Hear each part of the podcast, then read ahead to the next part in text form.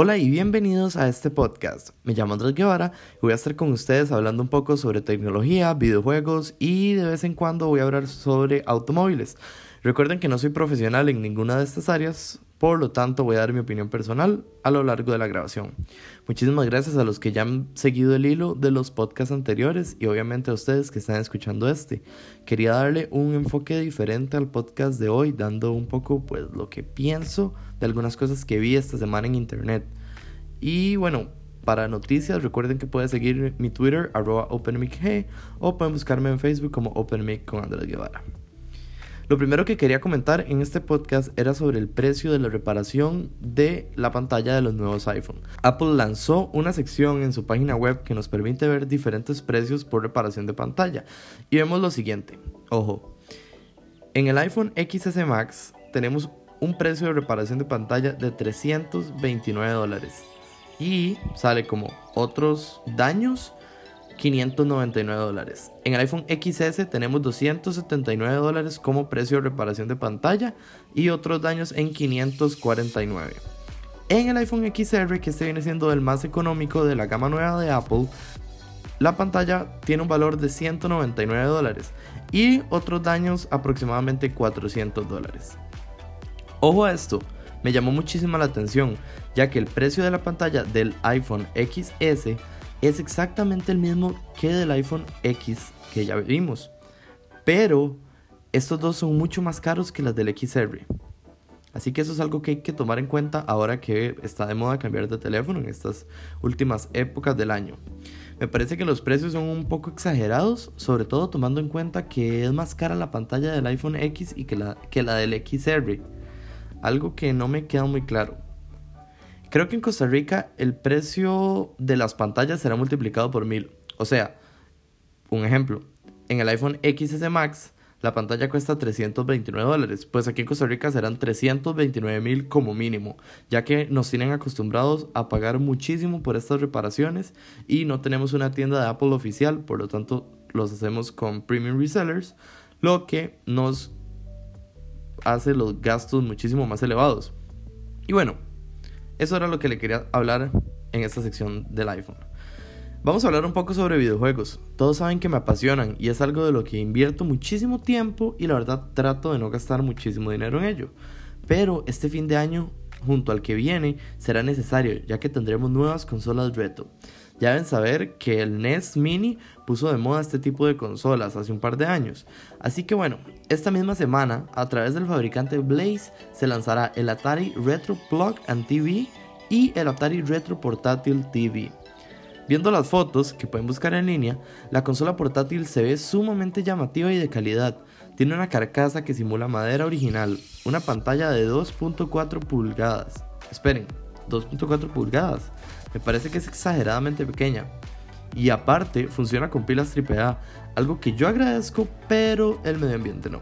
Además, esta consola ya viene con 50 juegos instalados, algo que sí podemos agradecer muchísimo, en los que destacan clásicos como Asteroids, Punk, Breakout, entre otros, y saldrá a la venta el 26 de octubre con un precio de 40 dólares.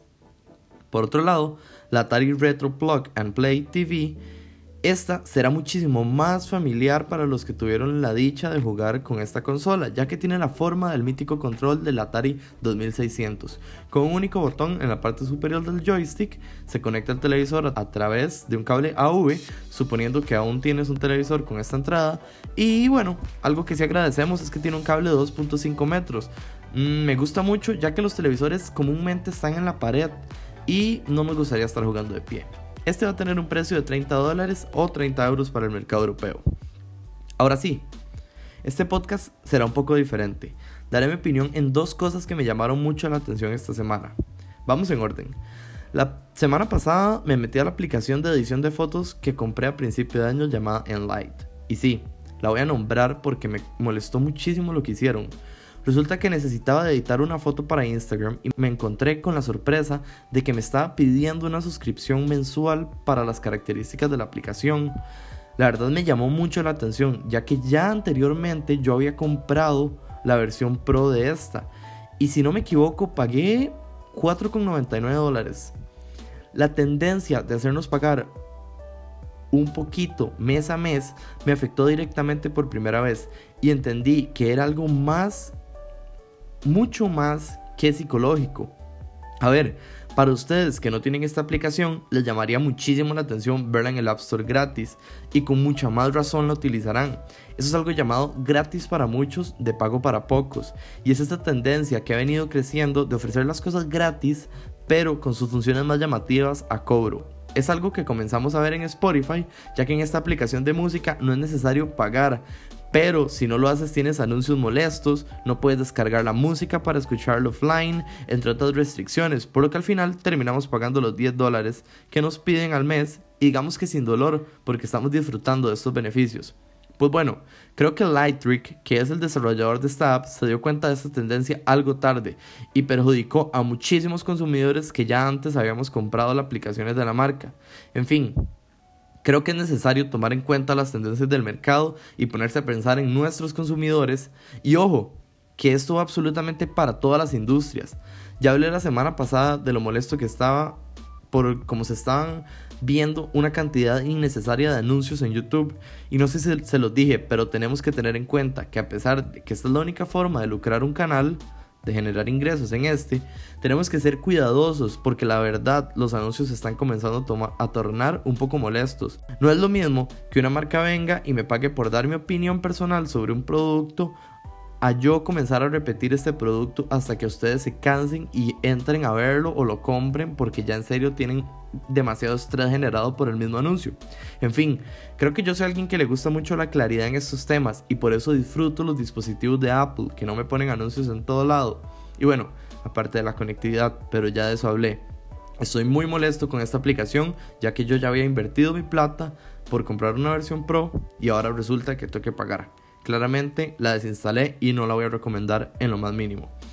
En fin, no voy a retomar temas que toqué en podcast pasado. Lo segundo de lo que les quería hablar era que la semana pasada me preguntaron si era necesario comprar una MacBook Pro 2018 con Touch Bar de 13 pulgadas en su versión full para hacer ciertas tareas o si daba lo mismo comprar computadoras de años anteriores. Entonces quería hablarlo aquí para que ustedes también supieran lo que creo al respecto. A la hora de comprar una computadora es importante saber el para qué la vas a usar. Esto es como el primer paso y es muy muy muy importante. Después de eso hay un mundo de posibilidades. Por supuesto, no recomendaré una MacBook para jugar videojuegos. Si ese es el propósito, recomendaría una Razer o una Alienware. Y si crees que es muchísimo dinero, puedes optar por opciones mucho más económicas como es MSI. Ahora, la persona que me lo preguntó la quiere para producción de video, edición de fotos y marketing. Un mercado en el que la Mac ha tenido dominio desde hace muchísimos años y de una manera muy distinguida. Por ejemplo, mi MacBook Pro de 13 pulgadas es de mitad del 2012 y pagué muy poco por ella, en diferencia de lo que podría haber pagado por una un poco más nueva. Pero yo era muy consciente de que no le iba a dar un uso exagerado y que con las características que traía era más que suficiente. De momento, y ya con muchísimos años teniendo esta computadora, me sigue funcionando de, de maravilla. Pero es gracias a que yo sabía el uso que le iba a dar y nunca decidí darle un uso en exceso. A pesar que la computadora tiene muy buenas prestaciones, yo sabía que una computadora con un poco más de edad me iba a rendir diferente a las nuevas. Y bueno, sí es muy cierto que las Mac desde el 2012 a este año han cambiado muchísimo. La pantalla retina agregó mucha calidad, el quitarle el lector de discos le permitió a Apple hacerla más delgada y poco a poco le han ido quitando y poniendo cosas con el fin de hacerla más linda y más delgada. A tal punto que la MacBook Pro 2018 ni siquiera tiene un USB tipo A, que es el que nos tenían acostumbrados y el que aún tienen todas las computadoras es el costo que hay que pagar por tener computadoras con estas dimensiones y no tener una computadora tres veces más gruesa y pesada. En fin, a mi amigo le respondí que podría comprar una MacBook Pro de 15 intermedia o una de 13 con absolutamente todo el equipamiento por casi el mismo dinero. Bueno, por lo menos así es en Costa Rica. Así que la decisión quedó en él. También quedarán ustedes a la hora de comprar una Mac, pero recuerden tomar en cuenta para qué la van a usar. Esto es muy muy muy importante y les abrirá un mundo completo de posibilidades a la hora de comprar una computadora. No todo tiene que ser Apple, no todo tiene que ser Samsung, ni todo tiene que ser Huawei. Hay muchísimas marcas que dan la talla. Les aseguro que si toman en cuenta esos pasos, tendrán computadoras por muchísimo rato. Bueno, lamento que hasta aquí tenga que dejar el podcast de hoy, pero es que en serio, en serio tengo una semana sumamente ocupada. Además, quería comentarles, casi lo olvido, agregaré una pequeña sección en el podcast en donde entrevisto a algún invitado con la idea de saber sus experiencias en, en tecnología. Bueno, Recuerden que toda la música de fondo que ustedes escuchan a lo largo del podcast es creado por Artificial Music. Búsquenlos en Spotify o en SoundCloud si les interesa la música de este estilo. A mí en lo personal me ayuda mucho a concentrarme. En fin, recuerden también suscribirse a este podcast desde donde sea que lo estén escuchando para que les notifique cuando hay un episodio nuevo. Hasta la próxima, recuerden, esto fue Open Mic, mi nombre es Andrés Guevara. Chao, chao.